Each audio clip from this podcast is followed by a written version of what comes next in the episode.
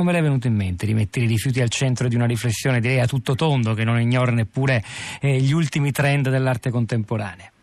Ma mi è venuto in mente perché quando una cosa è fastidiosa vuol dire che è anche significativa, insomma, siccome io per primo sono infastidito appunto dalla presenza dei rifiuti, dal disordine, dagli odori, eccetera, mi sono un pochino chiesto come mai insomma, ci sia tutta questa insofferenza per qualcosa che oltretutto noi tutti produciamo e quale, della quale siamo in qualche maniera tutti responsabili. È venuta così l'idea nel corso degli anni, devo dire, di raccogliere, perché insomma i rifiuti si raccolgono anche le informazioni sui rifiuti si raccolgono, di, di vedere in vari ambiti, appunto dalla letteratura, cinema, arte contemporanea, eh, in che modo ci si occupasse di rifiuti e se ci fosse un qualche filo conduttore. E c'è, e quel... l'ha trovato?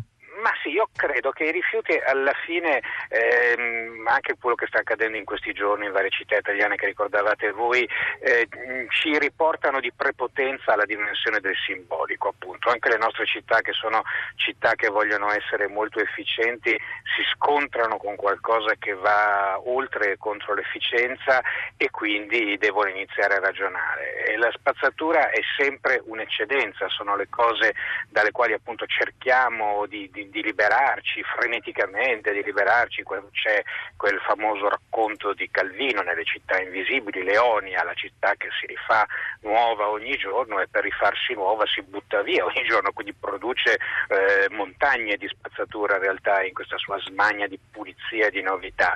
E, è appunto l'eccedenza di cui cerchiamo di disfarci ed è la permanenza, sono le cose che invece non riusciamo, eh, non riusciamo a, ad allontanare da noi, che ci tornano indietro in qualche modo.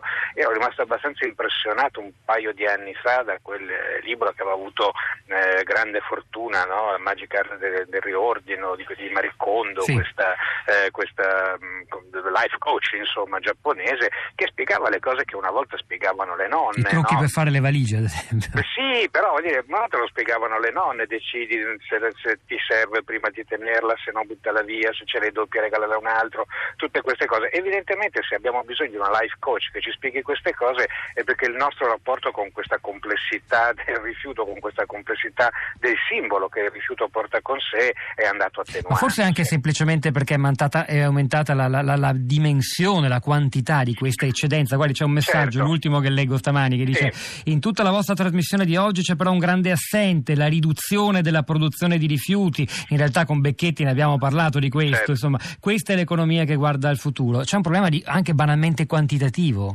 Certo, c'è stato un salto di scala, voglio dire, le, le, le, le, rivoluzioni industriali che si sono susseguite dall'Ottocento in poi hanno portato senz'altro ad aumentare la presenza dei rifiuti, eh, ad aumentare l'atteggiamento della lontana e dimentica, no? quello per cui la parte ricca del mondo cerca di, di, di, di, trovare parti meno ricche che si accollino i rifiuti.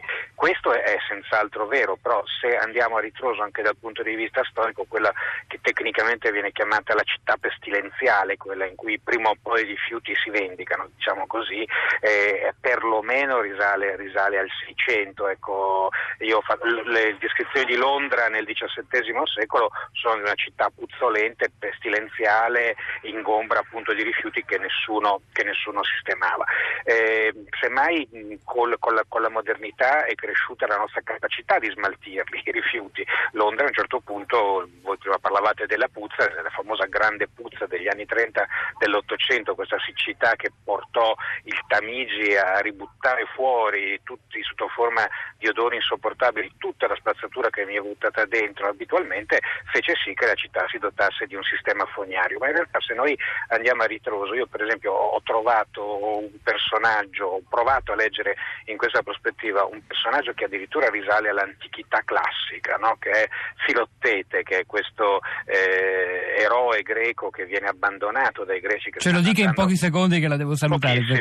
Pochissimi. Eh, questo qui è uno da scartare, è una ferita, puzza, va buttato via, però è anche quello che ha l'arco che permetterà poi, l'arco di Eracle, che permetterà di conquistare Troia. Quindi eh. i rifiuti hanno questa poderosa ambiguità.